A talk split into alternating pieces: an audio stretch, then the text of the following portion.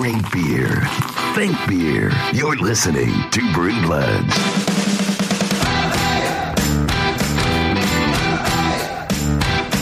Episode 107 of Brew Bloods. A very special episode. It was so special. It was very special and I, I really enjoyed it. so uh, so special that I am now ensconced in my Bubble Boy tent at home. Feeling uh, all pressure in the face, massive snot, and uh, rampant headaches. So good times. Thanks a lot. Yeah. Mark may sound a little bit distant, but you know he's he's basically here. Uh, yeah, I'm, Uh, not really though, but I'm firmly in a, in a Bubble Boy tent across the street. which that's what he prefers. But no, I shouldn't. I shouldn't blame Oak Island Steak because they were uh, actually pretty nice to us. So I shouldn't blame them for my sickness. My sickness is just uh, a way of life. That's true. You you do sound kind of like you got that gravelly, uh, as you would call it, sexy voice going. Yeah, it's not. I don't think. I think phlegmy. Yeah, it's not real sexy. It's just Oh, okay. extremely phlegmy. Maybe if you sing a ballad or something, it would it would sound more seductive. Uh, not today. I don't know that I could scratch out a palatable note at this point. so uh, yeah, we went to Oak Highlands Brewery. It's a uh, brewery uh, uh, right around the corner, almost literally, uh, literally two miles from us, from our house. And they've been open uh, two years as of uh, the come uh, the Saturday after this comes out. Yeah, we decided to actually uh, loop our arms together and skip up there. And Yeah, it was we, great. We skipped all two miles the entire way, and then we we skipped back. Skipping's a little faster than Yeah. walking, so Yeah. we decided to do that. That's true. A little easier than galloping the entire way, though. So It is. Uh, we talked to uh, Derrin and Brad. They are the founders of Oak Highlands Brewery, and uh, they s- spent a lot of time with us. Unfortunately, we had some technical issues at the very end. Our recorder ran out of space, and uh, you don't get to hear the last answer from Brad uh, about what was the weirdest ingredient they used. But Yeah, Mark was a little cheap. He didn't get the expanded uh, memory card, but hopefully I- we'll resolve that future in the future. well, we never had that problem before, so I didn't know True. that that was going to be an issue. So you can admit you're cheap. It's fine. Uh, it's fine. I am extremely cheap. um, yeah. So the the last answer is uh, he, he said the weirdest. I think the weirdest ingredient they'd ever used was jackfruit, and he it was apparently this giant fruit. And I don't know what jackfruit tastes like, but uh, that's pretty much all I remember from that. Yeah. because the audio does cut off. if you want to see the video, The video goes all the way through, actually. uh, actually it doesn't. I when I was editing, uh, it was Uh, I had to, it was so messed up today. I I had to cut it off when his answer cuts off. So, oh, okay. anyways, Well, it was there originally. I didn't know you cut it off. Okay. Yeah, enough. unfortunately, I had to. Uh, if you want to see the video, you can go to YouTube or uh, just go to brewbloods.net. There's a YouTube link there, and you can see the video of this interview. Uh, or if you're enjoying this nice audio podcast, and you can continue to enjoy this.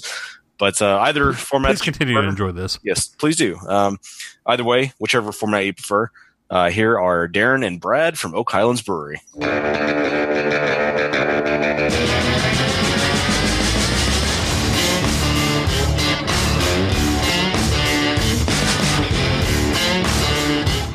Hey guys, Josh here, just to let you know, to remind you, to get the word out, to put it in your brain that no matter when you're listening to this podcast, Thursday is right around the corner. What's so significant about Thursday? Well, at Thursday at noon, you get to tune in and listen live to Liquid Lunch. Join myself and Catherine Contreras from She's Crafty Podcast as we join forces to bring you Texas's live midday craft beer show. It's the only one like it out there in the entire world. We're live. We take your calls at 713 678 0070. We have on the best guests in the craft beer world from the state of Texas and beyond.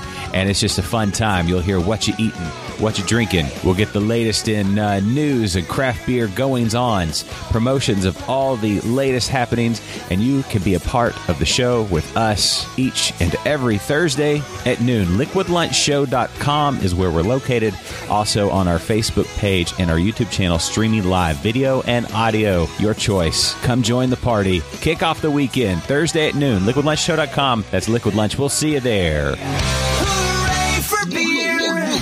Today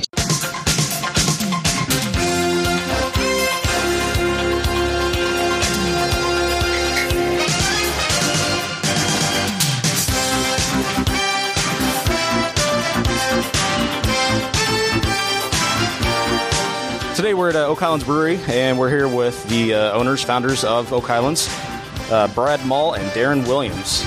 This is definitely the closest closest brewery uh, we've visited. Yep, 2.2 Uh, miles yeah, from our houses. yeah, it's it's We- definitely right in our neighborhood. Yeah, we live right across the street from each other, so Right. it's a nice short drive for us.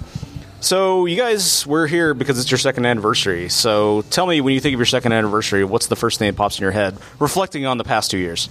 Uh, first off, it's extremely hard to believe it's been two years. Um, that's the number one thing for me. I can think back when we, you know, first got our CO, first got our, our building permit, uh, our first batch of beer through the system, and it honestly feels like it was two weeks ago. you Yeah. know? Uh, so it's really hard for us to believe that it's actually well, for at least me to believe it's been two years. Um, so I, you know, that's that's the thing that, that I think. So Yeah. I agree. Uh, one of the things that's crazy is somebody says, "Hey, remember when this happened?" I'm, yeah, you know, like last month. Right. No, no, that was that was, That was 18 months ago. Yeah, was before you opened. It's like what? No, it's, it, it's been such a blur. All the things that we've had to deal with um, to, to get the place open, to you know, getting into all the places we're in. Uh, Dealing with the, the legislative session, that was a new wrinkle that was thrown at us this year, being on part of the part of the guild's legislative Oh. committee. So that was a, you know, just it's just been a whirlwind. and- Yeah. But uh, I can tell you, it's been it's been an awesome ride so far. So uh, tell us your love story. How did the two of you guys meet? Uh, actually, we met at a uh, well. We our wives knew each other ahead of time, but um, we met through a big group of friends. Um, you know, through our wives. Uh, we started uh, I, independently brewing, um, and each of us didn't know it that we were homebrewers. Um, and uh, him back in college, and, and me probably about 10, 12 years ago. And uh, just at a Christmas party together with a bunch of friends, and we were talking about. I was talking to someone about I was going to homebrew the next day, and Brad kind of overheard it and was like, "Are you homebrew?" And you know, it's it just kind of went from there. We Yeah. decided after uh, uh, after that that we'd get together and start uh, you know brewing together, just put do a couple collaborations together, and it just literally snowballed from there. So, what kind of beers were you guys brewing uh, on the homebrew front? Uh, I mean, I think the first one we did was uh, DF Dub. Yeah, it was DFW, the Dunkelweizen. D- together was DF Dub, and then uh, after that it was either IPA or Mustang. I mean, basically the beers we have now Yeah. are the first beers that we perfected together. Oh, that's nice. yeah, so one through six, uh, all good. Golden Mustache, DF Dub, Derelict, Freaky Deaky, and Charity. Those are all regular players in our homebrew uh, repertoire for, for years. So how many years have passed since you started those recipes to where you guys opened doors? How many years was that? It was probably nine years ago. Oh, okay, Um, wow! So a good seven year stretch. There. yeah, it's, yeah, and, and again, so we had, we, we brewed, you know, as homebrewers, way more than those six. But Sure. those are the beers that people kept asking about, and, and the beers that we wanted to brew again, and the mm-hmm. beers that people said, "Well, when are you going to have this again?" And so when we started talking about maybe putting this brewery together, we started looking at the list of all the beers that we wanted to make and the styles that we wanted to make, and started looking at what was available in the marketplace and what we wanted our brewery to be. And these six kind of fit right in the wheelhouse of what we wanted our our brewery to be, which was a brewery that brews some classic beer styles that people may not have heard about, you know, and, and to show them that hey, just because it's a 300 year old German recipe doesn't mean it's something that's obscure or not, or that you're not going to like. I mean, most people haven't heard of a Dortmunder lager before, uh, sure, but yeah. it's it's one of our best selling and, and most refreshing beers that we make. So. Well, and frankly, not a lot of people do Kolsch's around here either. So It's it's definitely caught on as a style. Uh, people are realizing that you know uh, a golden ale or, or a Kolsch is a is a lighter, easy drinking ale. yeah, It's nice for all the hot weather around Yeah, here. You got it. Absolutely, you got absolutely. it. You got it. yeah. So- Guava Good is one of my go to beers every Oh, summer. I love much. that beer. Thank love you. that beer. You know what? Most people think, uh, you know, with the Kolsch, they don't. They think of a, of a blonde, and, and the, the German Kolsch's have that little bit of citrus flavor at the end that comes from the Kolsch yeast, and so you can tell if you get a, a really authentic Kolsch um, if it's got that little citrus bite to it. Um, there are some Kolsch's in, in the area that, that don't have that for various reasons, but Sure. um, true Kolsch's are, are, are awesome beers if you can find them. Yeah, yeah, I, I really enjoy them every time you guys roll that out. It's uh, it's a welcome style, yeah, this time of year especially. Right. yeah, it's As we're perfect. sweating your butts off af- just after getting out of a cold shower, even. Absolutely. Um, so, did you guys, not only judging by demand when you're home brewers, did you guys take any of your beers to competitions? And how did that fare? If so, You're talking as, as homebrewers? Yeah, or- just as homebrewers, Oh yeah. yes, yeah, for sure. That's Yeah. and that's um, and you know we we uh, entered contests with uh, a lot of the other local breweries that are that are you know, that are now actually breweries uh, at, when they were still homebrewers. Um, and so um, the Brew Riot down at, at Bishop Arts when it was at Bishop Arts because this year they didn't do it, but Right. um, it, that was uh, that was our first one, and our first competition we took People's Choice and a, a few other medals as well, just for the beers. Yeah. Um, so that was, and that was still back when I mean, Deep Ellum was serving down there, uh, Yeah. Lakewood was serving, Four Corners. It was right before all those guys actually started uh, their breweries. Um, so knowing that our beers, you know, on the homebrew side could still compete with them, and that's when we started thinking that hey, you know, maybe we can we could do this as well. Yeah. So you guys are you able to claim victory over Lakewood and Depot and just say trounce you in this competition? so, so the first year that that happened, those guys were those guys were on the verge of opening their brewery, so they Yeah. weren't actually competing with us, but they were there. Um, Oh, I see. And then the next year, they were all judges, and then the next year, uh, we took four out of the five categories. Oh, wow. So we were Awesome. we were really excited about that. Now, the cool part about it, well, I don't know if it's cool, but the, the part about it for us that was was uh, made us want to do this even more is every time we enter a competition and people would ask us, "Well, where can I buy your beer?" Right. So there's obviously some contingent of the population that wanted to try the styles that we were making, and um, it just took us a little longer than some of the other guys to, to get off the ground. We, you know, we're both married and have had young kids at the time, and both have uh, have had really good jobs, and had to figure out how to how to navigate this and make this business work uh, Yeah. with our current family situations. It, it took us a little bit, but you know, we got there, and we're glad to be here. Are you guys not? Are you both 100 percent in the brewery now, or do you still? Just me. Brad Just is you. Oh, okay. Yeah, I still have my uh, my my full time paying job, Oh, okay. but I'm here a lot. It's a lot to balance. Yeah. How is the work life balance now that you have your own brewery?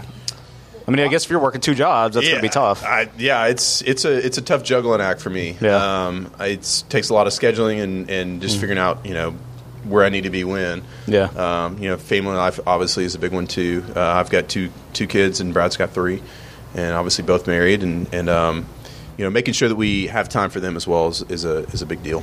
Do you ever think about making your family time, having them come up and clean the place for you, or Actually, make some beer? do. My Scrub son- tanks and stuff like Scrub that. tanks. And my nine year old, almost ten year old son, I, he I, I pay him five bucks. He comes up here and helps Nice. you, you you know, do a little bit of work. My, so- my 11 year old cleans kegs. It's uh, you know, Oh. as as my dad said when I started working for him at eight years old, it's not uh, it's not child labor if it's your own child. That's true. and that is absolutely the law. So It's cheap labor, Um, but Sure. No, as as far as a work balance, I was a lawyer before I did this, so Yeah. this is absolutely a step. oh, it's going to be a big relief. It's a, yeah. it's, Yeah. ste- I- it's a step down. The difference is I, I don't have He's to worry still a about, reforming I don't have to worry about other people's problems. We have to worry about ours. So um, it's definitely more balanced. I get to see my kids and my family a lot more than I did. Yeah. But at the same point in time, it's not any less work or stress. Sure. It's just uh, you know we're, we're trying to build build something here. And It'd be a lot more enjoyable. At Oh, least. it's absolutely a lot more enjoyable. Yeah. you just uh, you know you just work as hard as you can and try to Yeah. make this thing as, as best as it can be. Although I would assume that history helps with some of these legal challenges that have come up recently. I know, like Michael Peticolas has been one of the big leaders in the area to help with, with some of this. and this. that's what the legislative committee I talked about earlier Right. coming in. I mean, that was a big help for us. Uh, you know, getting down there and having you know somebody else with a legal background,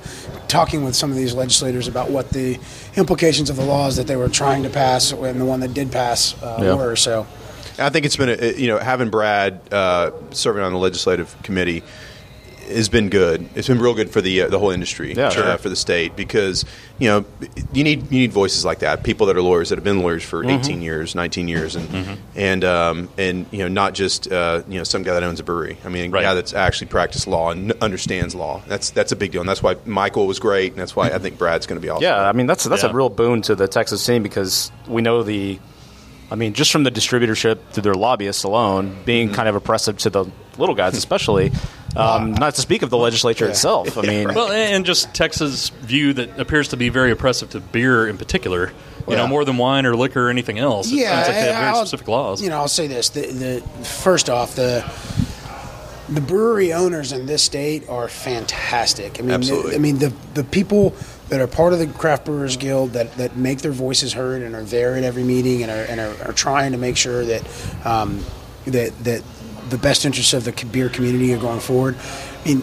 The, the folks that we have in Texas are as good as any, anywhere in the world in terms of, of their business minds, their, their their legal acumen, and and just looking out for the greater good of all of us. Now, that doesn't always translate into getting what we want or even stopping what we don't want. And the, the biggest part of that is the fact that if you look back at uh, the last legislative session, the numbers aren't out for this session, but the session before that, the world, uh, the, the two big distributor lobbies gave over seven million dollars to the legislature, where Yeah. the Craft Brewers Guild gave two hundred thousand or some some Right. something ridiculous Yep. like that. The biggest thing that we've learned and that, that I think everyone has come to the realization of is that we can't compete with, with the dollars. Um, you can the, the legislators can talk a big game about saying how they say small business first or Texas open for business and that sort of thing, but the reality comes that that doesn't win them elections. Money does, and they, they Yeah.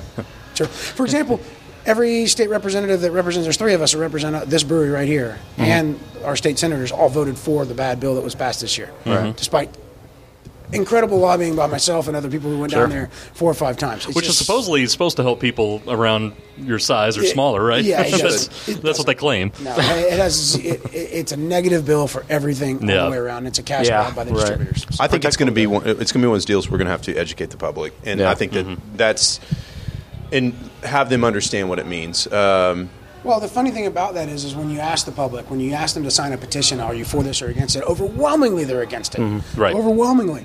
The problem is, the legislature they don't care about that when they're already in session, mm-hmm. Or they They'll don't know worry- about They'll it. worry about reelection when it's time to worry about reelection. Right. So the. It's going to be an interesting scene for the next couple of years because you're going to see, I believe, my hope is you'll see the Craft Brewers Guild be more outspoken, more vocal. You'll see, start seeing a lot more, a lot bigger push from mm-hmm. us. Um, and hopefully that'll get some folks educated about what's going on, um, and hopefully we'll get some things changed. If not, at least you'll have an, it'll be more, like you said, they'll have a better, edu- better, edu- better educated public about what is Right. actually Right. actually going on in the state Yeah. legislature. Well, it doesn't help things that the I think it's our governor, lieutenant governor, that uh, I can't remember if he's a former distribution executive, is his right hand man now, and Yeah, I don't know. I mean, it's I forgot I forgot his Wouldn't name. surprise me. Yeah. yeah, but Well- he's he's a he was a former distributor exec Yeah, and is for now the- his right hand man. For the time being, it's going to be is the status quo. Mm-hmm. Bad law happens, craft breweries sue, craft breweries win, Yeah. and the law goes away. For example, you've got the whole Peticolas lawsuit about, or I'm sorry, it was yeah, it was Peticolas about selling our distribution Mm-hmm. rights, which is a right that we lost in 2013. Well, Right. won that lawsuit. It's on appeal, but they won it, and they Yeah. won it handily. We've got Deep Ellum's lawsuit that's pending for the sale of beer on premises hopefully we'll win that one. It should be any any any time now that they, we should get a ruling on that one or a trial. So hopefully Right. it'll come down in all of our favor. This new one, giving the distributors a cut of sales on premises, uh, really seems It's very really mob, seems bad. It's very mob esque. Well, yeah, well, like Yeah. and think little protection racket. Yeah, I understand the entirety of that bill. They wanted to outlaw any tap room for anybody who had a- affiliation with somebody who made more than two hundred fifty thousand barrels of beer. Right. Okay. But then, guess what the compromise was? Okay, we're going to grandfather in the ones that are already here, Yeah. and give them the right to open up two more. But Oskar Blues, Yeah. who is completely independent, it's not connected with Mass Beer at all. Mm-hmm. They they don't get that right. They're Yeah. not grandfathered in. They can't have a tap room. Wow. yeah, but Insane. yeah, but AB of course and Coors AB and Coors. there was get- some but they get back, right there was some backdoor talks. Yeah. I they get a right to it. two Oh, yeah. more. So yeah, it's really shady, really awful, and no matter no matter what we said or what we did, it was uh, it was uh, like a Just deaf ears. running in a hamster wheel. I mean, this is crazy. That's really frustrating. yeah. But you know what? We're still here. Yeah, we'll be here tomorrow, and we'll keep fighting. So How much time do you think you when you every time you have to go lobby for your side or spend time in that legislature? How much time do you spend doing that? Would you say? I mean, is it eight um, hours a day for a few weeks, or No, how does it work? it- it's it's a day or two here every every every month Yeah. or so. So I mean, in the grand scheme of things, in the last year and a half, it was probably you know, close to two three Yeah. weeks worth of time, but it, it's necessary. Still, though. it's necessary, one hundred percent necessary. it sucks you have to waste even even that much time. yeah, I'm assuming you're meeting with reps individually too to yeah, talk to so them. And the way the guild works is we have a guild. The, the, everybody who's a voting member has a right to participate in the legislative committee. Mm-hmm. Not everybody does. We go down there and we have a legislative meeting, and then we, after the meeting, we break up and we go try to hit certain reps. And obviously, the reps that represent us, we want to hit, but we also go along with other other folks who may not have ever met their reps before, or may not feel comfortable speaking by themselves, or you know just want a little extra push. So we go around and try to talk to as many people as we can. We have a lobbying firm, and we, they they talk to them more than we can. So. Um, yeah, do you? I mean, obviously don't name names, but did you did you ever feel like you had somebody on your side that was a state rep, and then they flipped on you? Yeah. Yeah. Yeah. Yeah. yeah. Without names, yeah. Yeah. All House of Cards. All of them. That's so that's so terrible. Like I, that's part of the problem I have with the state is like, oh, we're supposed to be all small business, but it's like, hey, business, business here, have everything. Well, I will say this: Ah. one, of, one of our legislators uh, he went to his office three times, and Mm-hmm. three times he said, "Absolutely, I'm, I'm sponsored a bill in your favor. Um, I will vote against this, vote against it." And when it came down for the vote, he voted present. oh, nice. That's terrible. It's also rough around here, given uh, the fact that Texas only meets every two years. You Yeah, can't- yeah. It takes forever to get anything done. yeah. That's true. That's true. But uh, Meanwhile, TABC is out there uh, actively cracking down on everybody, whether it's legitimate or not. Uh, TABC's got their own issues. And, Yes, uh, they do. Yeah. They're, they're up for sunset next year or next legislative session. So Oh, really? That should be interesting. Interesting. Oh, wow. Okay. I thought it was interesting that who was it that released? They got a label approved called Cluster F. Yeah. That was released the same week that all these uh, reports came out about their own ineptitude.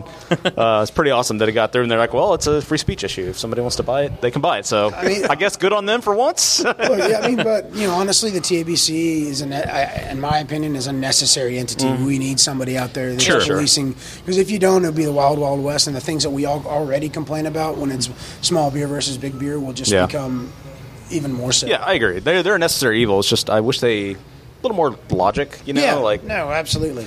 Yeah. a little play into it.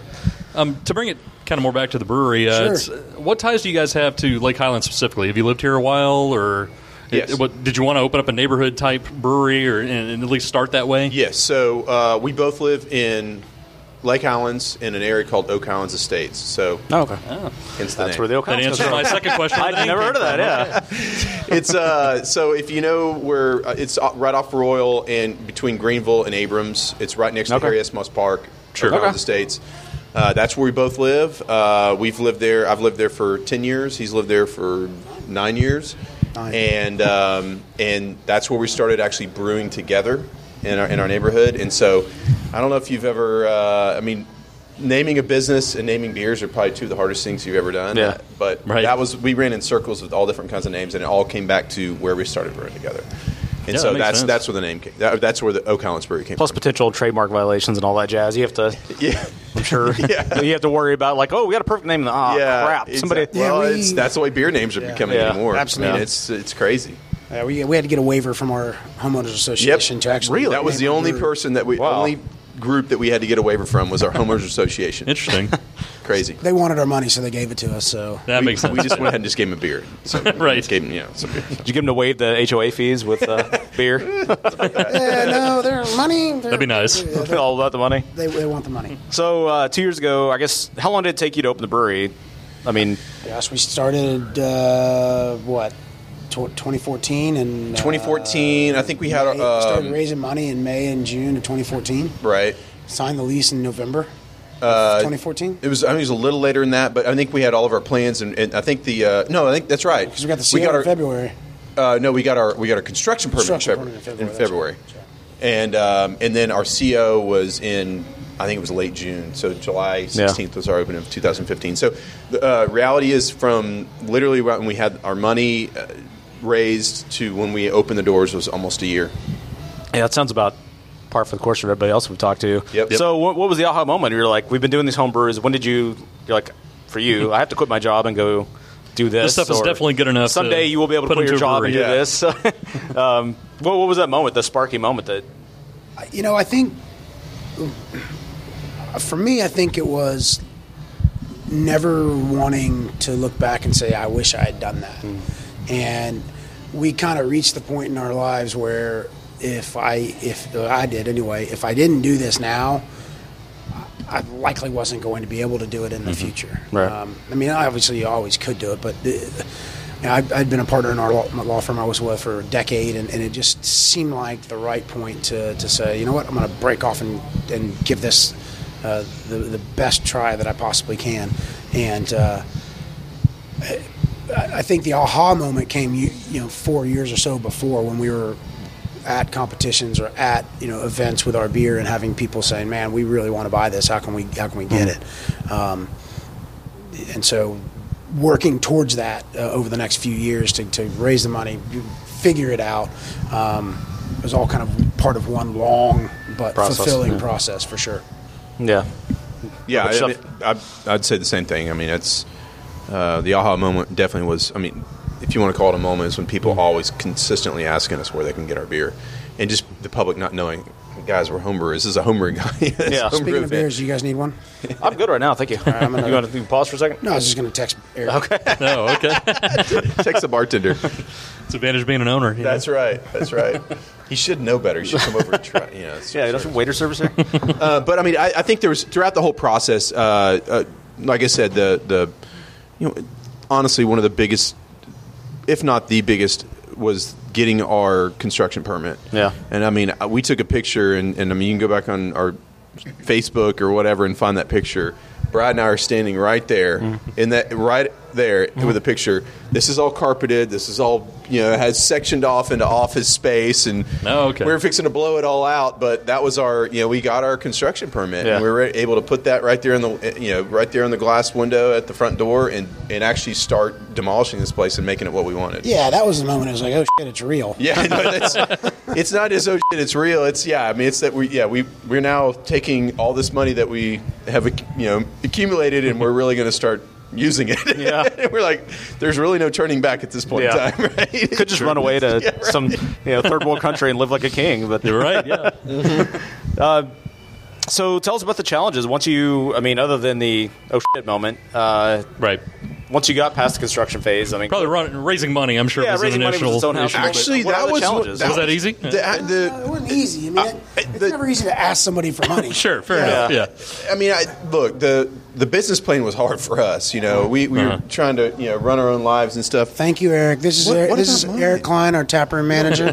Come on, Swabalik, please, sir. You didn't text me. I, well, um, yeah. So, uh, you know, the raising money, I think I thought was not that actually uh, that writing the business plan was difficult for us. Once we had it out there, we already had people before they didn't care about seeing the, the you know the business plan. They they just Yeah. were ready to write a check. And Yeah. It took a little while for them to wrap their heads around everything, but I think we were fully funded in two months of Yeah, a when we less got than done. two months. Yeah.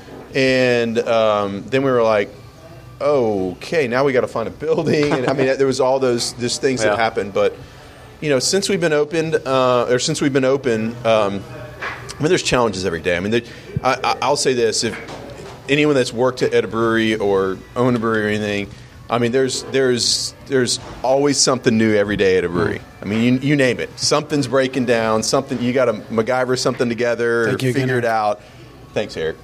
um, and that's just that's just how it's how it operates. Yeah. And that's just the reality. Um, there's always something, whether it's brand new equipment or whatever. You always got to you know figure something Yeah, out. something breaking down. And that's that's That makes homebrewing in general. yeah. Quite frankly, I mean, if- even on the homebrew side, I mean, there's, there's always something different that happens when you're when you're brewing.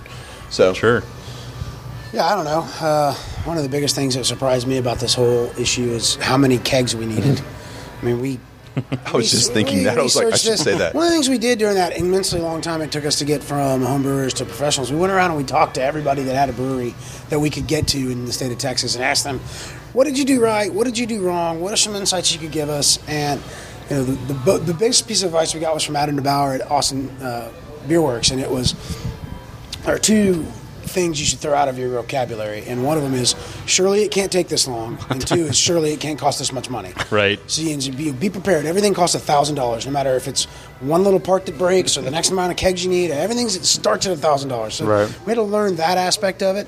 Um, but one thing that nobody told us and that we didn't figure out was how much cooperage you need. How many Yeah. kegs? So we started with 500 kegs.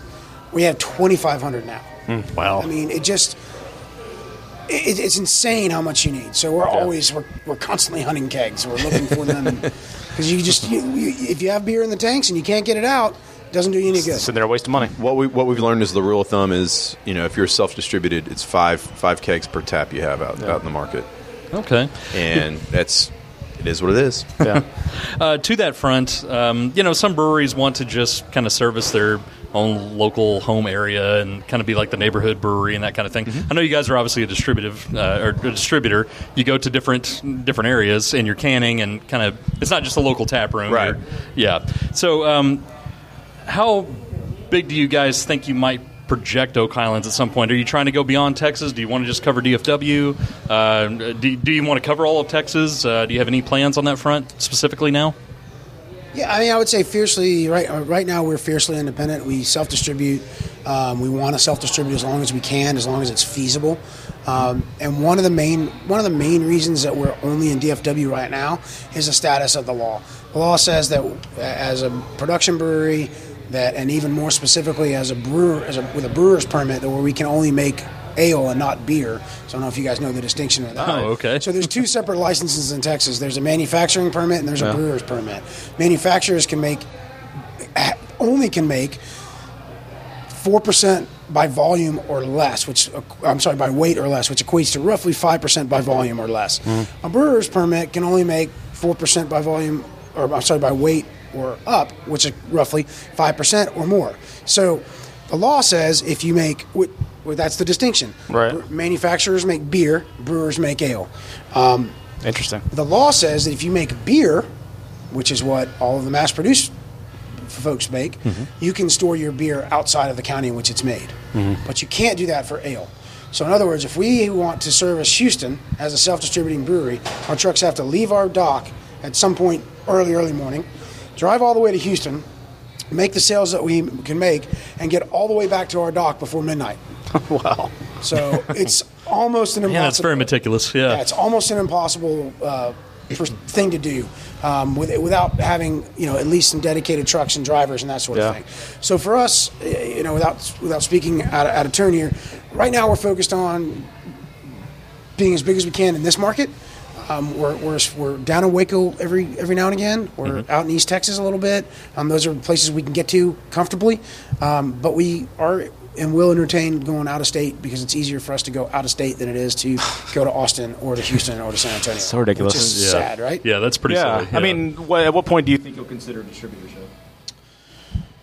Not even in our like thought right now. Yeah. I mean, um, Have they? Have they? if we go approached out of state because you have to, Yeah. Um, So I mean, it's it's true. Yes, we have talked to people, but Yeah. um, it's just not.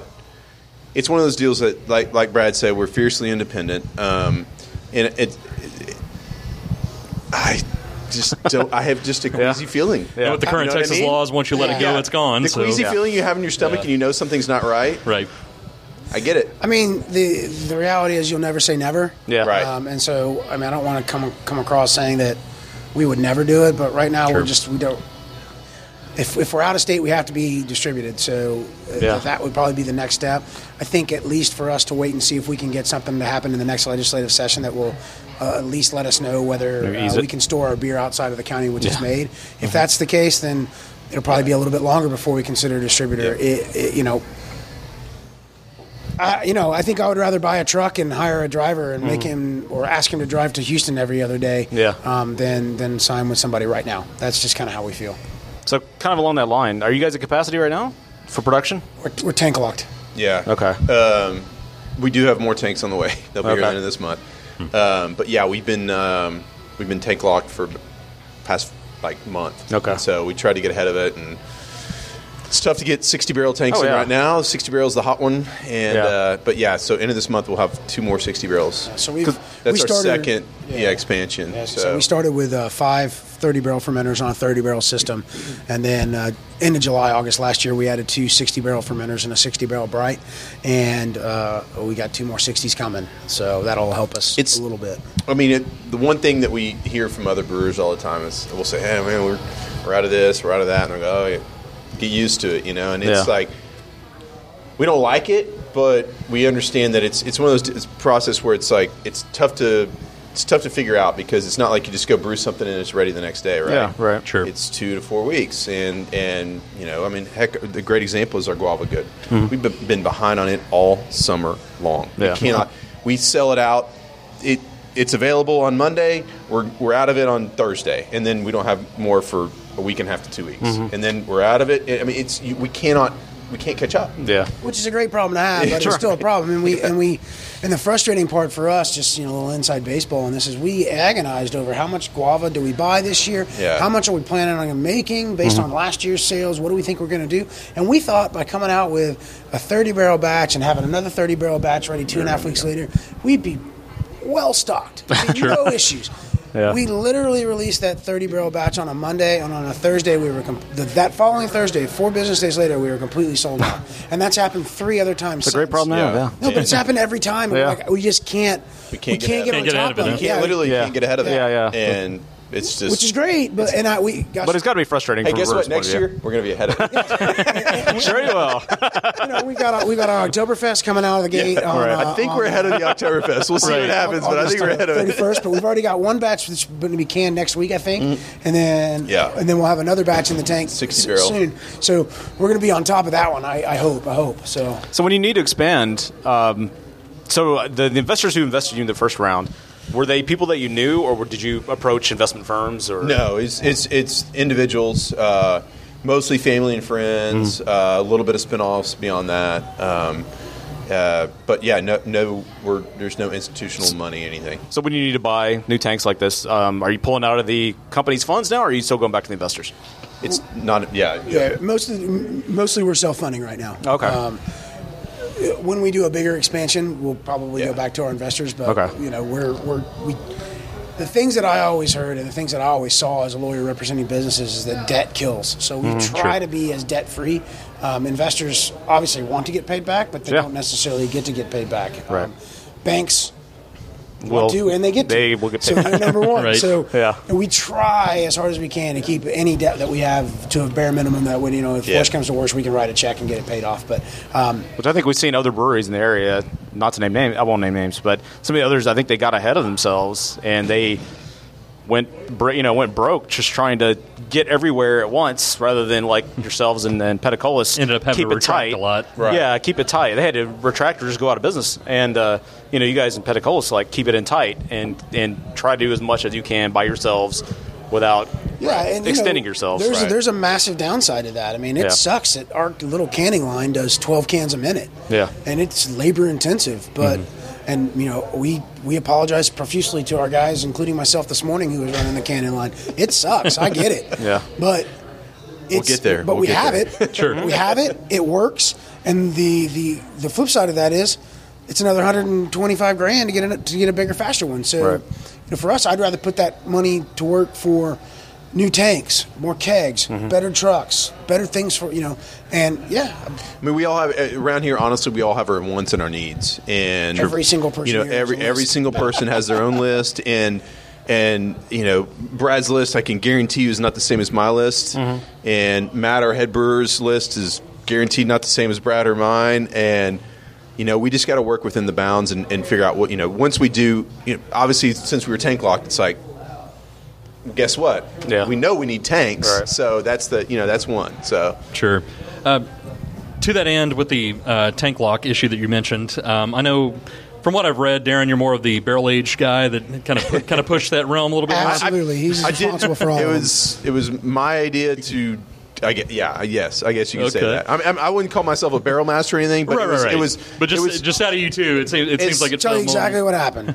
He said, "Let's do some barrel aged stuff." I said, "That's fantastic. I can't wear that hat. You wear that hat and become a master at it." Yeah. And Okay. everything that he's done and put out with with Matt and everybody else's work back there, in my opinion, has been spectacular. So I can't thank him enough for, for taking on. It that was one of task those and that we doing it well. I'd wanted to do forever as, as a home brewer, but I mean, when you're a home brewer and you're making ten gallon batches, it's not easily feasible, right? You know, Uh-huh. you can. Yeah. uh, but and we, I, I knew all along that uh, that we had styles that would do well. So Sure, yeah, all that makes sense. Um, just speaking to other brewers in the area, uh, getting barrels seems to be kind of an issue at times. Um, was just wondering if you guys have run into that at all, or if, if it's been pretty pretty simple for you. It's been pretty easy, honestly. Okay. So, um, uh, you know, the way we started is uh, we started with our chump change. Uh, we did four wood barrels, so roughly seven BBLs of beer. Our first, uh, that was our first one we did. somebody we, we reached out and looked at all these different whiskeys and uh, wild turkey was available and we're like hell yeah kicking chicken let's Yeah. put it in that thing Yeah, Sure. And, and um, so that those were the first four, and then we always knew our uh, the triple would, uh, you know, Freaky Deaky is would be awesome barrel aged. We we'd actually age some beers in just in bombers ourselves as, uh, when we were homebrewers, and I mean those things they just got better and better. So knowing that they can last time wise, knowing that putting them in barrels they could be even you know more awesome, right? So, sense, yeah. So that's what we we did the white wine barrels next, and then knew we were going to do red wine barrels with triple. Um, then vanilla porter. And, I mean, it's just it's literally barrel aging stuff is one of those deals that just snowballs. It, li- it, it snowballs. I mean, I think we now and have. before you know it you have s- I think we got ninety to 100 barrels, something like that in Oh, wow. house. Okay. Um, so my favorite thing to hear from Derrin is well we got to buy some more barrels some more barrel racks All right, because it's such a delayed, such Right. a delayed gratification, and It is. It is, a- it is an investment, and I told him one. T- I think I told Brad. Uh, it was probably about a month or so ago. I said, "Do you realize how much beer we have, like sale wise, in barrels right now?" and I told him the number, and he's like, he just shook his head. and He's like, "Jesus." I said, "But remember, we're going to get that money. we're going to get that. It'll be okay, Brad. Don't worry Yeah, about for the it." people not watching the video, we're actually sitting here flanked by Jack Daniels barrels That's and right. uh, Woodford Reserve over there. That's So- right. Right. some Witherspoon around the corner. And Witherspoon too. Witherspoon. Yeah. Um, but uh, you know, one thing that we did um, on the Jack Daniels, um, th- they're filled with chump change or Imperial Okay. Black Saison. And this year, actually, we got um, approached by uh, the Jack Daniels guys, and uh, they are they they provided us with the barrels. They told us, you know, they, they interviewed us, came through, and find, you know, found out what beer we wanted to, we would want to put them in. Yeah, back up a sec. This, this is the first time uh, Jack Daniels has ever released released their bourbon barrels to uh, breweries before. as Oh, as cool. labeled barrels. Yeah, well, As 98 labeled barrels. percent of their barrels go overseas to Scotland for, for Scotch. Oh, okay. Um, and then the beer barrels that they do release are either not branded or are, have been drained and are completely dry and are given to like bars like Whiskey Cake to, to have a you know just a, a The barrel barrel, yeah. laying around. So this year they picked four breweries. Just happened to be that they picked the one area of the uh, United States, Dallas, to, to Mm-hmm. do this, the pilot program for the first year. Hmm. So it's us, Lakewood, Community, and Rahr. Those are the four breweries in the United States that got Jack Daniels Wow. barrels. Nice. and it's a it's a really cool deal. It's a co- it's a cool co-branding deal where they're they're allowing us to use their name, and um, we're going to do uh, you know beer releases uh, at, at restaurants with you know the the whiskey releases as well. Um, and I mean, I, it's going to be a cool deal. It's a Sounds- really cool deal. Yeah, it sounds a little like uh, Deep Ellum Jameson. Yeah, uh, sim- yeah, very very similar. Yes, Very similar. yeah. Hopefully, there's a little more available than they had for theirs, especially that first round. That'd be nice. just Yeah. Same day it was gone. We have uh, 60 barrels, 60, 60 BBLs. BBLs. So I think we have 32 of wood barrels, somewhere right around there, um, full right now, and we're looking for sometime in December, mid-December, likely release. And the cool thing about it is, is we're actually going to, for the first time ever, put some of these uh, barrel aged beers in, in cans, so they'll be available to take Yep. home Oh, that'll off be cool. sales Sweet. as well. Um, we were hoping that we would have the ability to sell them out of our tap room, but it looks like we'll have to go through. Uh, All right, of course. Yeah. So is barrel aging um, from a sales perspective? Is it uh, because everybody has some sort of barrel aged something or other? At least most breweries do. For the most part, Is yeah. it is it in your mind? Is it more of a sales leader or is it more of a cred issue? Like I I can do a barrel aged beer. I'm going to make it awesome. What- Or is it both? I, I mean, I'll say this: the barrel aged beers are fairly easy for our sales guys to sell. I mean, they sell they almost sell themselves, um, but it's it's you have to start with a, a beer that can be barrel aged, right? You can't just throw anything in there and and expect it to you know do well. Um, it's got to be perceived well in the market, and that, and that's the reality. I mean, the base beer, all of ours have obviously have a base beer. It's not just it barrel aged this or whatever. Um, you know, we have the vanilla porter, and then we have the bourbon, the bourbon barrel aged vanilla porter. Same deal with chump change. Same deal with freaky deaky. Um, we're actually also uh, in some red wine barrels. We have hypocrite, our our spring saison. Um, so uh, that'll be released, I think, next month or so. Okay. yeah, so I mean, going back, it's no longer as a brewery. It's no longer good enough to say you're local. It's no longer good enough to say you're Yeah. craft. I mean, you, you have to put out an exceptional beer every time you put something out, um, and it's almost that same way with barrel aged now. Everybody's got a barrel aged beer, but if Yeah. you don't start with a good product going in, there's Right. no amount of wood or bar- bourbon or rum or up for it. tequila or whatever you're putting it in that's going to make that beer better. It's, so, um, thankfully, for the Dallas market, Dallas Fort Worth market, everybody's coming out with some awesome stuff right now, and I hope it continues.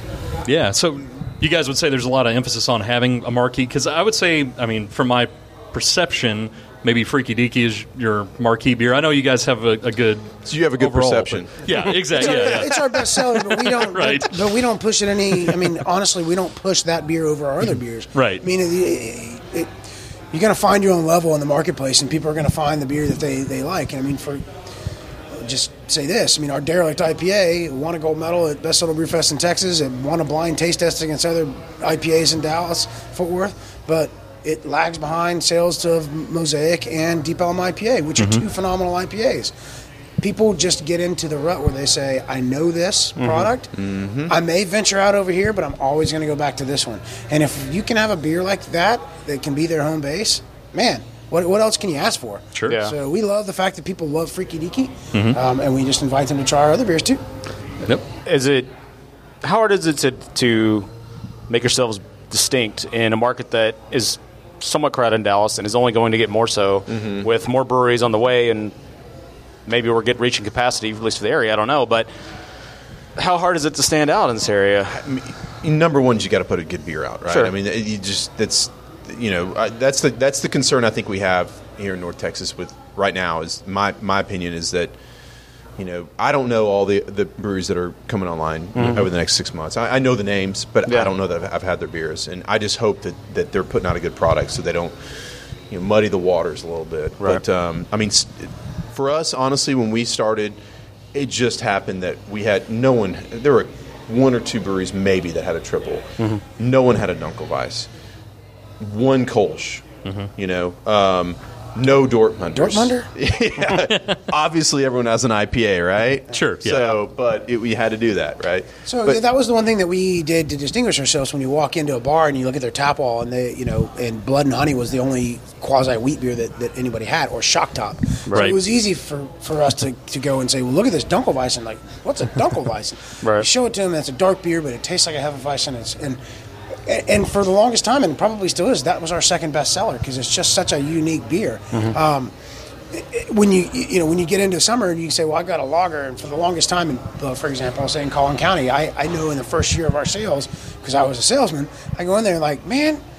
We just got people to stop drinking lagers, and try and craft ales. Why, and you want to put a craft lager on? It's gonna blow their minds.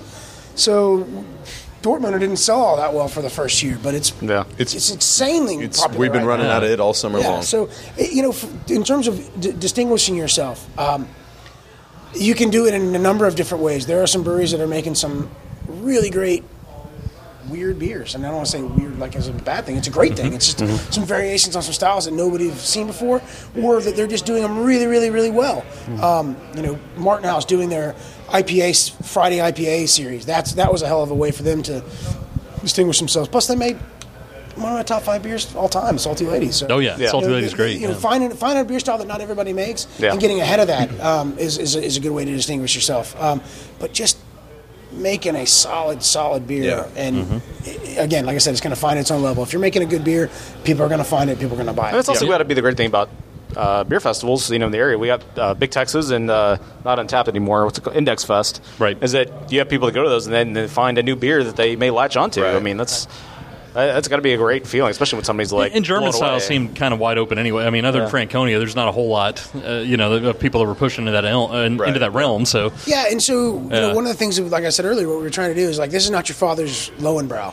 Right. You know, this isn't uh, this isn't the, the German style beer that you thought of when you were sneaking them from your parents when you were 14 years old. Not that we did that, but um, sure, Not that there's anything wrong with it. nothing wrong with that either. But you know, that's another way you can distinguish yourself is find a style that they may, you know, like oh, okay, uh, Helles, Community's Helles. Helles are amazing beers. Nobody made one. They made one and they're doing great with it. So Yeah. that's awesome. Brad wanted to make one forever, and then when they came out with one, Brad was like, Well, do It's all right. They do it well. So we, "We've made one All right, before. on we you, have." Jamie. do you do you feel any pressure to, to follow the trends in the area? I mean, not just the area, No, but I mean, nationwide. Or do no. you just make the beer you want to make. our sales guys come to us weekly. When are we making a new IPA, New England IPA? When are Yeah. we making a double IPA? Yeah. When are we making this beer? When are we making that beer? And the reality is, It's we're gonna make well, every one of the cool things that I think about our brewery is everybody who works for us brews their own beer. Yeah. they brew a pilot batch, they put it on the tap room wall, and if it's a hit, we keep brewing it and we keep putting Cool. it on the tap room wall. Um, our one of our Fort Worth sales guy today brewed a single malt, single hop uh, pale ale today. Mm-hmm. So he, you know, hopefully it's it's awesome. And this goes all the way to our marketing director. She brewed a lavender wheat that flew off the shelf. Crushed so it. We're, we're brewing some more of that. So. Um, that's the opportunity when they say, okay, well, we need to test the waters. We're not ever just going to, well, goses are popular. Let's, let's Yeah. go try goes. You know, which is how I mean that that whole deal. That we robust pilot system, and, and we we do a lot of stuff, and and, um, and we let our brewers do whatever, basically do whatever they want on the pilot system. So, um, I'm not going to transition, but I mean we're going to have basically 35 beers on tap for our anniversary party. So Wow, nice. Because of that, because of us just being aggressive with our pilot system.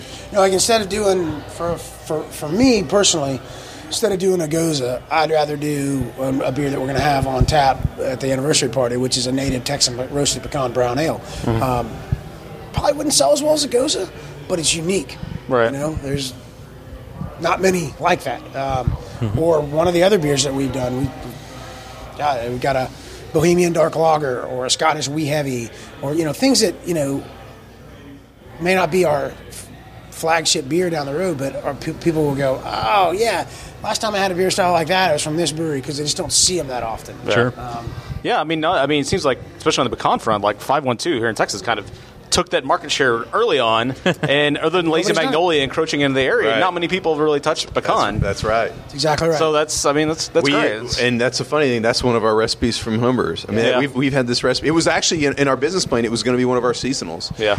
We started pricing pecans. Oh, okay.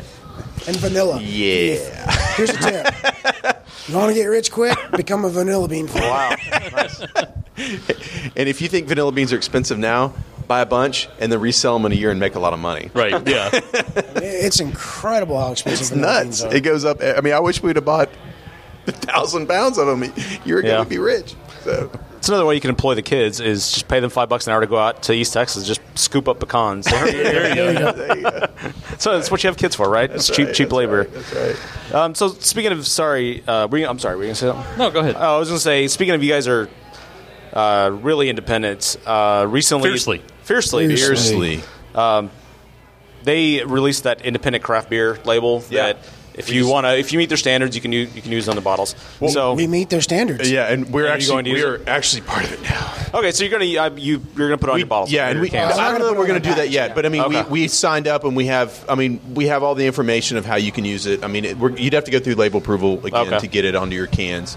Oh, that's um, man. but um, we're trying to figure out how we can uh, can use it Yeah. uh, long term. But yes, I mean, we will have a sign up on the front door that we're independent, and it's actually pretty funny because I was talking about this. Uh, I mean, right before they came out with that, Brad was. We were on our way down to Austin for a festival, and I was talking about how breweries that are independent or breweries that are uh, you know self-distributed can can promote that. And like maybe we have a sign at festivals or whatever. And it wasn't a week later that he found that and Yeah. he goes, "You may have been onto something there." And then on top of that, GBA has Okay. uh, decided to restrict their booth sales uh, for the big spaces to true independent craft brewers as opposed to allowing AB and Coors to Maybe kick Breckenridge and Goose Island and those out. Yeah, like scenario. maybe not kick them out, but they're reduced. Well, you know, not yeah. They can't. The, apparently, according to the GABF, from what I understand, is they won't be allowed to sponsor necessarily more or have the giant, you know, booth space that they would normally Oh, get. interesting. I didn't know that. Um, yeah, that just happened the last few months. So I was kind of since you guys are going to adopt it. So I guess it was last week. AB's craft portfolio, craft portfolio, in heavy quotes. I saw Um, the video. Yeah, so they put out that video saying that, oh, very Rodney King style. Can we all just get along? band together against wine and liquor. Yeah, we got to fight against wine and liquor. So, how? I mean, you since you guys are endorsing that label, how do you feel about what they're saying as far as we need to fight wine and liquor, not to fight each other? well, then w- w- why are they doing commercials at Super Bowl? Uh, you know, Super Bowl Right. I uh, agree. you know, commercials and, Well, let's just keep it making local. fun of us. Let's mean, just keep it local. Why are they coming after our tap rooms? Mm-hmm. Make no mistake about it. The, the distributors that represent those big companies are coming after us, and so yeah, they that they're buying up those companies, and there's nothing wrong with that at all. Those guys, and and, and honestly, I don't think there's anything different between. Uh, I don't preface this with saying I haven't done a taste test comparatively, but I don't think there's anything different between 10 barrels beer before they were acquired and 10 mm-hmm. barrels beer after they were acquired. But what I do know is after they were acquired, they jumped down and now they're in San Diego and Yeah, went out and bought a got- biggest, baddest space they could put right in the middle of downtown San Diego and trying to mm-hmm. muscle in on all of these other little little guys. I mean, that's okay if that's if that's the way they want to to run their business. That, that that's fine. But their parent company does a lot of things that are bad for craft beer. Sure. So, Sure. oh, and whatever these two fine gentlemen. Uh, are. can I have a guava good, please? You may. Do another white wine. Absolutely. Thanks, sir. Thank you. I'm sure you took your bartender. Do that. screw that guy. don't fry bacon. don't fry bacon naked. There's your tip. anyway. Yes, sir. So, Thank you. Thank you very much. so, so from an independent standpoint, the, the, the parent companies, the, the mass conglomerate, you know, multinational conglomerates, they do some th- things in the marketplace that hurt craft beer, Yeah. Right. including the companies that they own. Yeah. So, you know, for us, it's more about how we choose to run our business and how Mm-hmm. we hope people choose to spend their beer dollar. Can't stop anybody, and that doesn't. uh, There's nothing wrong with buying a Goose Island beer Mm-hmm. or a Ten Barrel or a Karbach or, or a Revolver. They're great beers. It's just they're no longer local independent craft breweries anymore, and, Yeah. and, and if they're trying to pass themselves off as that, and I'm not them because not not the breweries themselves, but their parent companies. It's just a sham, and we don't Yeah. want to be a part of that. I, I had one recently that made me extremely little irritated when we were down in Austin. I'm not going to name the brewery, but um, it was a uh, Illinois brewery, and they were right behind us um, at, at a- an event down in Austin, and they had a tap that had their name on it and had the state of Texas on the top of it Sure. in their Illinois brewery, and I, I took exception to it and went and talked to their sales rep, and you know, I I just that's misrepresentation to me Yeah, because absolutely. you have people coming up that are asking, you know, trying their beer, and they think they first thing they see is that state of Texas on the top of their tap, and they think they're a Texas brewery. Mm-hmm. They may not ask them, they may ask them, I don't know, but Most people probably aren't. Most they're just going to take it. They're just going to take face and it try face it. value, sure, yeah. And I think that's just that to me that's just wrong. I'm yeah, I'm Texas proud and come and drink it and your shirt you're wearing. Look, we got Texas. uh, He's got we got Texas on our Yeah. logo, man. Yeah, I mean, sure. we're Texas proud. So that type of stuff just you know upsets me a little bit. And- And this may be a ridiculous question, given given uh, your claim of being fiercely independent. But uh, do you think there'd ever be a circumstance where you may even consider doing a, a sellout to one of the macros? Like I said, there's you never say never. Sure. And you know, we have fiduciary duties to our investors and to, to this business to do the right thing. So there's there's always a chance, but mm-hmm. you know, that's not our goal. Let's just put it that way. We one of the things that, that, that drove us to, to, to, to do this was to have something for our, or, you know, hopefully have something for our children someday. Um, I, as a law, as a lawyer, I can't hand off my law practice to my children unless they're lawyers. Right. And I don't wish that on anybody. Um, so you know, one of the and, you know one of the things we, we literally talked about before we were doing this is what's our goal? It's our goal to get as big as we can, be the most attractive brewery to be bought out, or is it just to be? And then we, we settled on be. Yeah. be the best we can be, do what we can do, be around for as long as we can, and be a, the biggest part of our community as we possibly can. That's one of the things we pride ourselves on as being part of Lake Dow, uh, Lake Highlands in, in general. I mean, sorry, specifically in Dallas in general, doing as much as we can for the community through charitable works and things like that. So, Yeah, I know you guys do the Dallas Dogger event every year, and uh, so a bunch of other things. I- I'll see you guys around all the time doing doing events. Um, just s- go back to the the uh, craft beer label, just one last thing. I was going to ask: Is do you feel that wine and liquor are they really a threat to craft beer, or is it just the hype from the other side saying Yeah, we're scared? question. well, we're scared of in craft that beer? video, what he was saying is that we lose market share every the beer industry itself, including imports and domestic mass-produced beer, Yeah. is losing market share to wine and liquor every year. So that's what he was saying is like we have to fight those guys. Well, Well, no, if you then you break when you get down into the real numbers. The only person that's really losing them. market share is Yeah. the mass-produced It's all beers. Sure. Craft Really beer is. is still growing. You know, it may not be growing at ten percent, twelve percent, thirteen percent, but it grew seven percent last year. Yeah. Mhm. and it's going to grow again. But eh, who's losing market share? The people that are buying up the craft brewers Right. and they're putting those videos together. So you know, we have nothing to fear from liquor and wine. People are always going to want liquor. People are always Mm-hmm. going to want. Uh, uh, wine, people are always going to want beer. The question becomes, what kind of beer do they want? Right. What kind of liquor do they want? What kind of wine do they want? Pl- Plus, it's not that there's no crossover, but I feel like there's definitely people that only like liquor and only like wine. Yeah. It- it's going to be hard to get some percentages of that uh, area anyway. Exactly. It's. I mean, it's Yeah. it's apples and oranges. Quite Yeah. honestly, in in my opinion. I mean, it's some. I, I eat apples and I eat oranges, but you know, Sure. I prefer apples. Right, You know, Well, I mean, right, it's- right. it's- I'll throw my wife under the bus. If we go to a bar and they've got wine, she's nine times out of ten Yeah, gonna drink wine. same here. Same thing with mine. yes. yeah, even if we go to you know like Blatt, which is a Yeah. you know a big beer bar or something like that.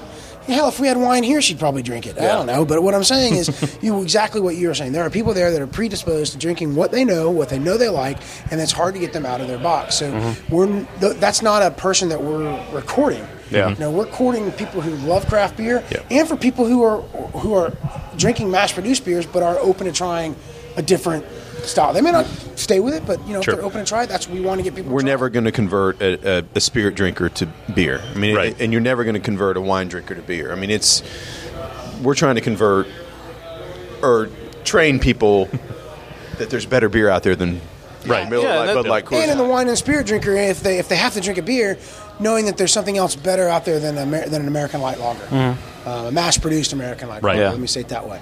Um, and you know, hopefully, we get we as a craft industry get some of that. Yeah. Um, We've been losing market share, but you got to think of it this way: just as craft beer has come along, craft spirits has come along. Yeah. Right. That's true too. Yep. So you know, you get a lot. There's a whole lot more bourbon manufacturers now than there was five years ago, just like breweries. Mm. Yeah. and you got to give those guys their due as well. They're making some fantastic things. The the, the upswell of just Texas bourbon alone. I mean, you see it Absolutely. out. Go to Well, I Total mean, Wine you, or Specs you mentioned uh, It's- Witherspoon. You know, Yeah, locally. absolutely. It's- Yeah.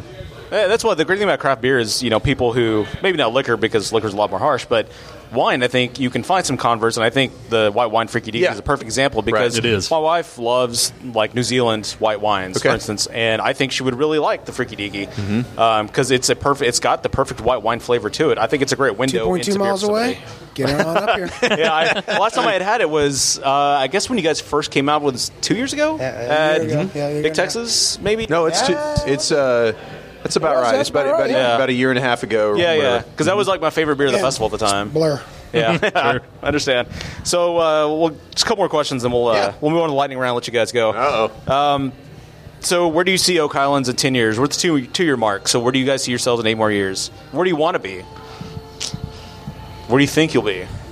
That's a. I don't know. That's a great question. Um, I can answer. I mean, go ahead and you answer. Let me think about it. I mean, I, I, I honestly think we want to. Our sweet spot is somewhere between ten and fifteen thousand barrels in production wise. Where are you at now? Uh, we'll hopefully do three this year. Okay. I think our distribution is by that time. Hopefully, we're state of Texas, uh, maybe a few adjoining states. I don't think, in my mind, and again, this for two. We what do we know? We're, we're young. I don't think we ever want to be nationwide, but you know, I know our investors would like that. I'm sure. Um, I think for us, just having a, a really well, first of all, I think in 10, in 12 years, we still want to be known as somebody who's making great beer, um, somebody who hasn't done something that would turn our our, our customers off. Um, uh, innovative would be a great word f- to describe us, but just make people who make solid beers no matter what we put out. Um, size wise, I think we'd like to be, like I said, between 10 and 15,000 barrels. I would like, that's what I would think is comfortable sweet spot for us. Um, I hope the laws have changed and maybe we could have some tap rooms other places within where we are. Um, but you know, if that's the case, then that's what I'd love to see. I'd love to see an Oak Highlands Brewery tap room, just a tap room, someplace else that's not in an industrial area on the outskirts of town. You know, I'd love to put someplace uh, where things are hopping if we could. Um, but you know, that, that's not dependent on us. It's dependent upon other people. Sure. Uh, but but yeah, I mean, I don't think we're we're not taking over the beer world. That's not our, our goal. Our goal is to grow as is grow as, as organically as we possibly can. Right. And and, and yeah, that's that's what I have. To say. Yeah, I think the um, I, I know the fifteen thousand barrel number was one we talked about a long for a long time. Like that that is literally the number that we always used when we were talking to our investors. Of you know when they asked the same question of you know where do you see yourself and and I just think that that's a point where you get to and you go I don't you know what are we going to do from here. Um, that that you know that, That's that when covers the- all the bases. That gets Yeah. you you know that gets you you know you're making a good bit of money and and you know investors are paid back and everything else and then you just decide from there. But um, I mean to go back what Brad said. I mean honestly we this is you know long term we want this to be a you know a family deal and and um, we, we have no intentions of selling and so that is not even in our. I, personally, I would say where where we are in ten years, I'd love to have our own facility. What I want it to be in Lake Highlands because we're going to stay here. This is not anywhere we're going. I'd love to have our own building that we own that we can you know operate and and you know that that, that to me would be a, a, a number one deal. Yeah, and I got to be honest though, the bigger we get, the closer we get to that ten to fifteen thousand barrel range. It goes back to your questions about distribu- distribution. Right, for the bigger you get, the more pressing that problem becomes. True. I mean, there is a natural sweet spot, at least in my mind and my my analysis, where the number of trucks, the number of drivers, the number of salaries, the number of insurance policies, um, kind of converge with the the the margin that the distributors will take off the top, Right. and and at some point in time, that from a business standpoint becomes a viable option. Not Yeah. necessarily one we will ever do, but it definitely becomes more more viable than what we're doing right now. It sounds like that even happened uh, to your neighbors down the road here at Lakewood. You Yeah. know, at some Well, yeah, point, you just sure. you get to that point where Yep. you got to do that. for sure. Yeah. Well, you know, and if you want to be, if you really really want to cover the state of Texas properly, unfortunately, that's that's the best way to do it right Yeah. now. I mean, that, Yep. But at the same time, you know, we control our own brand, right? We, we have our sales guys. We're controlling our brand. We don't know what a distributor's doing out there. We don't know if they're going into a bar and saying, you know, here's the five IPAs we have. Right. Try those and choose. We can push our own beers, and we can we can you know make And it our own deal. And there's that and negatives to both. I mean, true. There's, yeah. there's they're getting us power into different numbers. places. Yep. and you- you- it's it's a it's a give and take without a Distributors doubt. can force you in on shelf space and that kind of stuff right. too. Sure, You- yeah, it makes sense. It, but Well, and you know, Yeah. uh, you know, I will be honest with you. Some of the com- complaints we get sometimes is, "Hey, man, we see your rep once a week. I got an Andrews guy in here or a Benny Keith guy in here every other day." Like, Right. Well, okay, let's let's talk about that. That that rep has twenty brands in your store. Right. Yeah, we're one brand, so Makes sense. He'd show up more. Yeah. yeah, I mean, there, there- there's arguments on every way. So it is, it is, Yeah. a, it's a push and a pull and a give and a take. And you know, I just think that uh, for us, from for what we're doing, and man, it's not a one size fits all. For who we are, I'd rather if somebody has a problem with us, they pick up the phone, they dial the brewery, and and they get one of us or, Right. or somebody who can actually fix their problem Right. then Right instead away. Of, instead of having to go through a couple layers. and that's of and that is another beauty of us is that you know being that we're self distributed. I mean, we're same day or the next day, guaranteed. I mean, Mm-hmm. we schedule stuff out obviously in Fort Worth and stuff, but um, it- it's you know we're literally delivering the same day Mm. or the next day at the latest. So It sounds like what When we can. Sounds like what the industry needs is uh, just a craft When beer we have distributor. That's they have one. It's Do they? full clip? Oh, that's full clip. Okay, I didn't know they were full- craft only. well, All right. they, they are craft only, and they're great. So is- I think but Flood is they, too. Well, yeah, flood is, but flood, uh, does flood does some wine, I think, as well. I could be completely wrong on that. Full clip's great. They have a bunch of brands now. They started with three or four, and it was Right. great. Now, now they're up to 14, 15, 16, and I'm, I'm, they're doing great. They're, Yeah. Everybody who works from them is awesome. I love them. I'm not trying to say anything negative about them, but they, they have a lot of craft beer now. Yeah. um, and so th- Yeah, I think they're they're getting into the same problems that some of the bigger guys Right. have on the craft beer side. Is that their portfolio is really, really large. Right. Right. Um, which is great for them. They're doing fantastic. But Yeah. it's still, it's like into the frying pan out of the fire for us if we went with them or went with somebody else. I mean, how do we know that we're like Derrin said when they walk in and somebody says, "Well, I want to change my IPA up." yeah. How do you know it's going to be you? Yeah. Well, so it this guy can say us, this one's the best one, Right, or right, right. this one's Right, my right. favorite, and I mean you, you just never know. I mean that's yeah. that's how we can control it. So that's good for us. Um, Bring it back to the brewery and some uh, fun things that are coming up here. You guys have your two year anniversary coming up on July 22nd, correct? You got it. Yeah. So, do you have anything you guys want to promote for that, or discuss around what's going to be happening that day, or? It's uh, over thirty beers on tap. I mean, that's I'll you tell you, uh, yeah, every beer that we've ever made, with very few exceptions, very be- few. There's be on one in particular, but it'll be ready the next week. Oh, okay. Yeah, no Oktoberfest. No Oktoberfest, but it, we will have a release the next week. And no horse bath. No horse bath. Not this Uh, year. Not this year. Not this year. We couldn't get it. So horse bath was a. Um, Oh, I think better Barrel like Aged an actual- saison. no, it's kid friendly. It's a kid friendly event. There will be no bathing of horse. Uh, no, we actually made a beer called Horse Bath, which was a saison uh, Barrel aged white wine. barrel aged white wine barrels, and it was phenomenal. Um, we just couldn't get it done in time. No, okay. So All right. Uh, so that's on the, the 22nd of uh, July here. You got it. um, So let's get the lighting round. all right. Short questions doesn't have to be short answers. You got to take off. No, I was Oh. wondering wondering if there's a buzzer. If we had to buzz Oh, in no, to no. answer the Oh no, question. it's it's not as lightning as it sounds. Actually. no, it's not. It's the intent, but whatever. Uh, so what was your first beer? Not necessarily craft beer, but first beer. Oh, mine was Coors Light. My Yeah. dad. I mean, he, we were driving to a restaurant, and he was in the van driving the van. Oh, the roadie? grabbed. Actually, it was. I'm sorry. It was Coors Original. Coors Original. Yellow, Yellow Belly? Yeah. Yellow Belly. And I, I, did- I remember seeing the waterfall on it. And, Yeah. You know, it took a sip, and I did not like it. I was young, very young, but that was my uh, first sip. Yeah, it was Miller Light. Same Yeah. same scenario. Yeah. Stole it out of my dad's cooler. I had the same thing with Budweiser with my father. So yeah. Okay.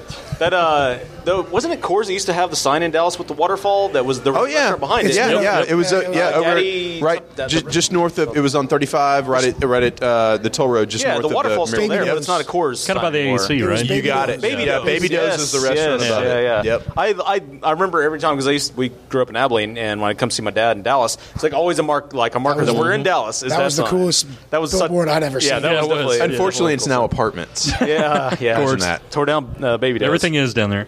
Uh, so, what was your first craft beer? Uh, my first craft beer was um, Fat Tire. Fat Tire. Classic. I would say Falstaff, but I think Falstaff fell into the uh, mass produced. But no, honestly, the true craft beer that I first one I ever had was a Sam Adams. Okay. Yeah, that counts for sure. Back in 1990, Yeah, yeah, Whatever, Yeah. yeah. whatever it was, yeah. Uh, I know you guys listed on the website, but I just want to make sure it's still the same. Uh, what's what's your personal favorite beer that you guys make? Hypocrite. Uh, it's named after me. Uh, I am the hypocrite. Uh, it's a good story. I don't know. This is a lightning round, so we don't. No, no, you can say No, take no. as much time as you want. Uh, Brad tells the story a little bit better, but um, hypocrite's That's mine. my cue. I think when we were we were homebrewing, uh, I wanted to make a. I think the way this originally came about is I wanted to make a pumpkin spice beer, and this was you know way before pumpkin spice beers were over like met, there a million of them. Yeah. I think there was like one or two on the market, and and Derrin, to to his credit, is like, God, no, we're not making spiced beers. No, we're making traditional beer styles Traditional, no spices. Yeah. no spice. It's all right, fine, whatever. So we went through something else. And the next year, I said, "All right, let's make a saison." He's, and he's like, "Ah, spices." So we're making a saison. It's not pumpkin spice; it's spice. so we brewed it, and we brewed the hypocrite. And he started drinking. He's like, "Man, I think this is the best beer we make." I was like, You're a hypocrite. there you go. That makes sense. That's a great name for a beer. It's like, so it's stuck ever since. Yep. So no spices, only barrel aging. Yeah. Damn right. So, outside of your own brewery, what is your favorite brewery? we get this question all the time. It's you know it's hard for us to act, um, locally. I mean, I think Peticolas has amazing beers. Um, uh, it's it's tough for us to even get away. Yeah. to go to different places. I just love going when I go out of town. I'll go to a different brewery and um, or, or at least try different beers when we're out of town. Um, I'm going to Chicago um, in a, in a couple weeks, and I can't wait to go to Half Acre. I've been there Okay. before. It's amazing beers, and I will be bringing a suitcase of beer back. Try to go to War Pigs if it's open while you're there. I, I don't that know called? War Pigs, the Mikkeller Pigs? Three Floyds uh, collaboration tap room. Okay, If it's, I don't know if it's going to be open yet, but Okay. see if it's there. Okay, all right. Soon, yeah. both, both good breweries for sure. Um, as far as my favorite brewery, um, It could be brewery or beer if you have just a beer you want to pick out. Man, I will tell you that I said earlier, Salty Ladies, in my top Yeah. five beers. I think that's a fantastic beer. Um, Velvet Hammer, I think, is a fantastic beer.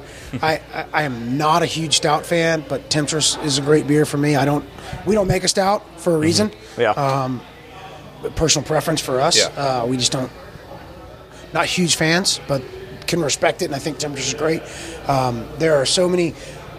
I'm going to leave it at this. I'm going to be very diplomatic about this. Every, so far, every beer brewery in Dallas Fort Worth has been putting out some spectacular beer. So as long as that continues, they're all my favorites. I just because I'm a firm believer in rising tide floats all ships. We still have Yeah. a long way to go in this in this market Sure. to convert those folks that only drink AB, AB InBev mm-hmm. and Miller Coors products. So as long as somebody, if you're drinking a craft beer, you're a friend of mine.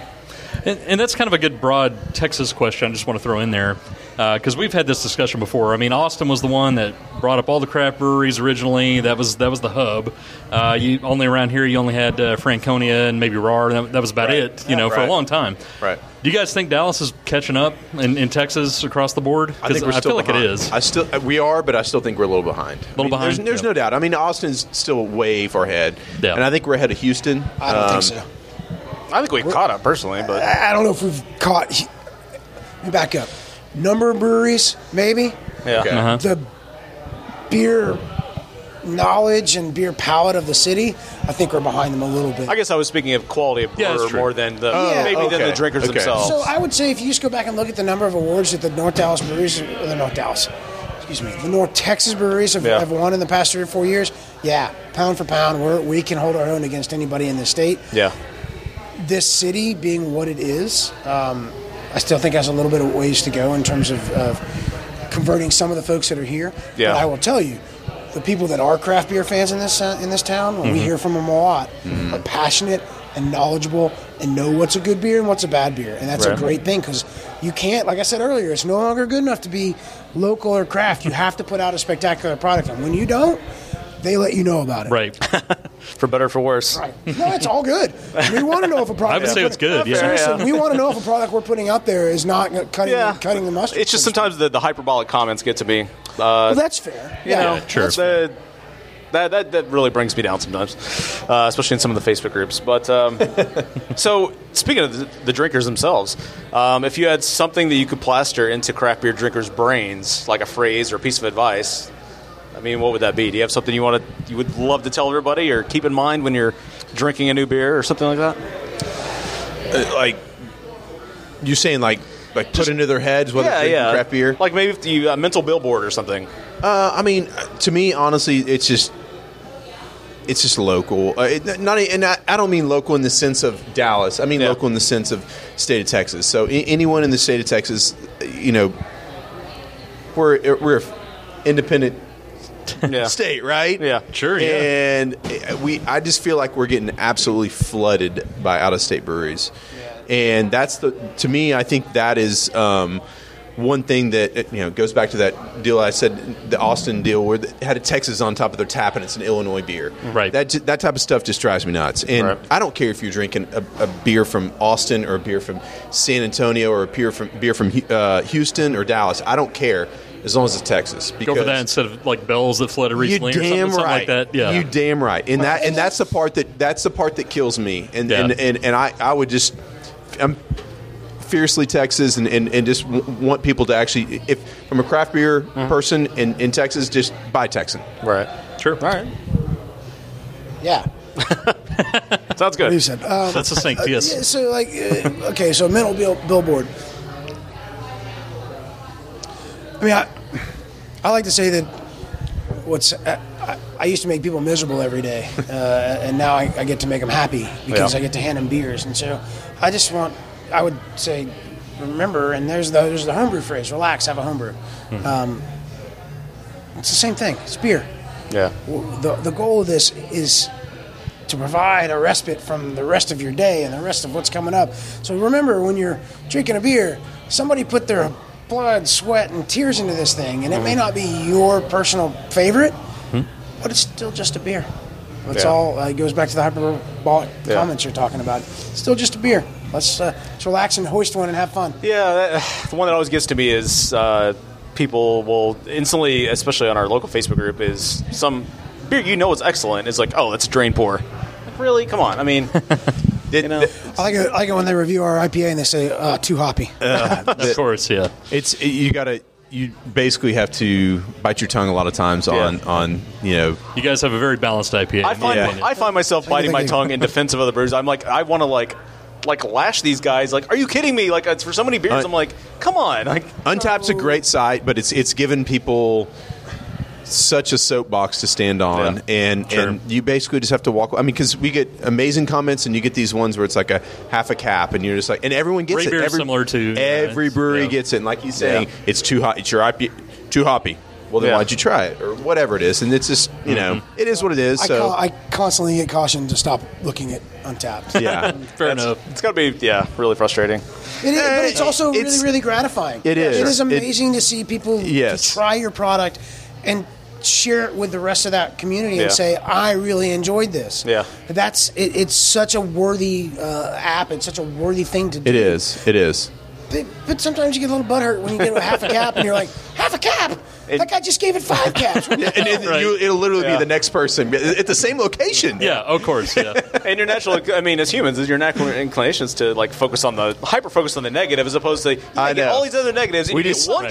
guy. We gotta, like- you gotta let it go, man. You gotta at the, let same, it go. at the same time, so uh, this is an everybody. actual. This has actually happened. There, there was a comment from a guy sitting at Whole Foods in Colleyville, drinking derelict, and it said it was a, a drain pour, and that there was something wrong with it. That it was sour, and I was like, "Why? We have to go check this out." Yeah, sure. We go out there and check it out. It's perfectly fine. The lady's like, "Yeah, that guy's just a jerk." right. okay. Well, but but still, if there is a problem, Yeah. that's I saw I saw uh, somebody posted on uh, DFW Let's Talk Craft Beer this today about got a six pack of, of another brewery's product, and they were asking the community, have, has anybody else had this? Mm-hmm. Yeah. We as brewers want to know if our product, if Yeah, there's absolutely. something wrong with it in the Yeah. marketplace.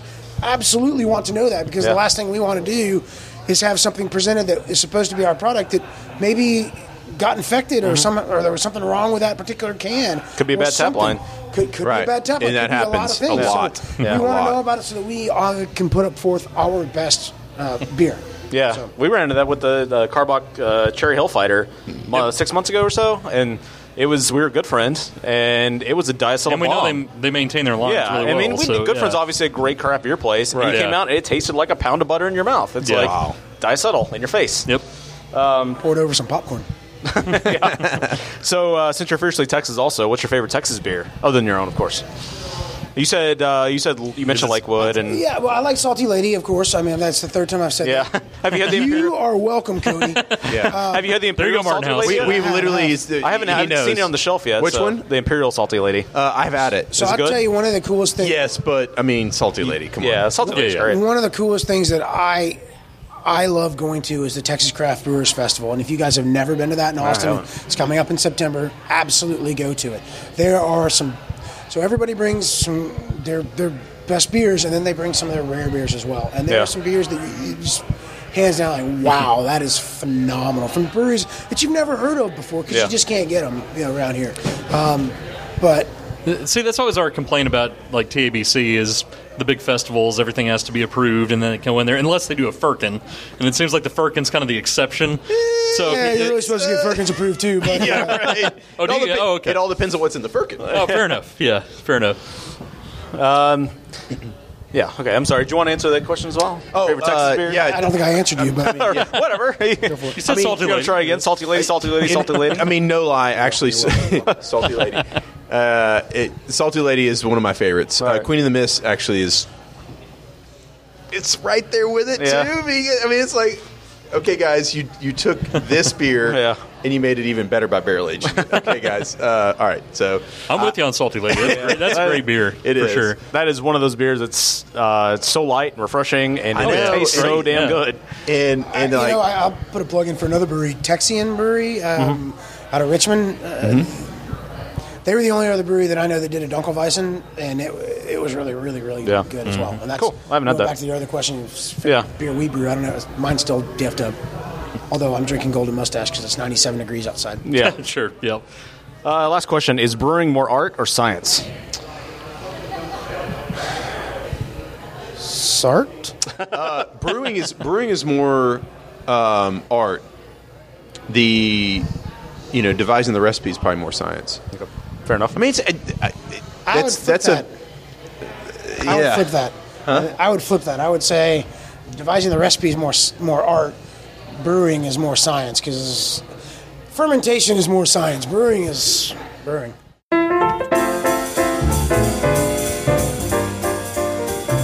Well, thanks for listening to another episode of Brew Bloods, episode 107. Wow. Hope you enjoyed uh, that interview with uh, Oak Island. Sorry about the technical problems. It's totally our fault, not theirs. Um, but I do blame them for some extremely good beer. It's mostly Marcus's fault. Oh yeah, it's totally it's, it's totally my fault. Everything's my fault this week apparently. Yeah, of course. Uh, do us a favor if you have a friend that enjoys podcasts, enjoys beer, point them our way. We'd really appreciate it. And if you have a minute, please leave us a review on iTunes. Uh, you can check us out on all check us out on all the social networks: Tumblr, Instagram, Facebook, and Twitter. Old And- old social media. yeah. And if you have any feedback on the show, you can email us at brewbloodshow at gmail.com or call us at 469 573 beer. That's 469 573 2337. So for Dustin, I'm Mark. For Mark, I'm Dustin. Probst. Probst.